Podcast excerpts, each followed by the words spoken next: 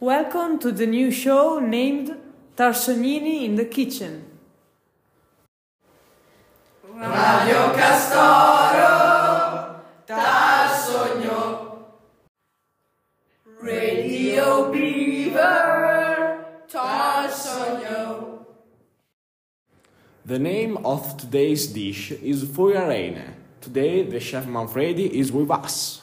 The ingredients of this dish are for the pasty, eggs, salt, flour, water and porcini sauce. At first, we prepare the pastry of lasagna. Mix flour, eggs, water and salt. When the pastry is ready, ready extend it and chop it quite big.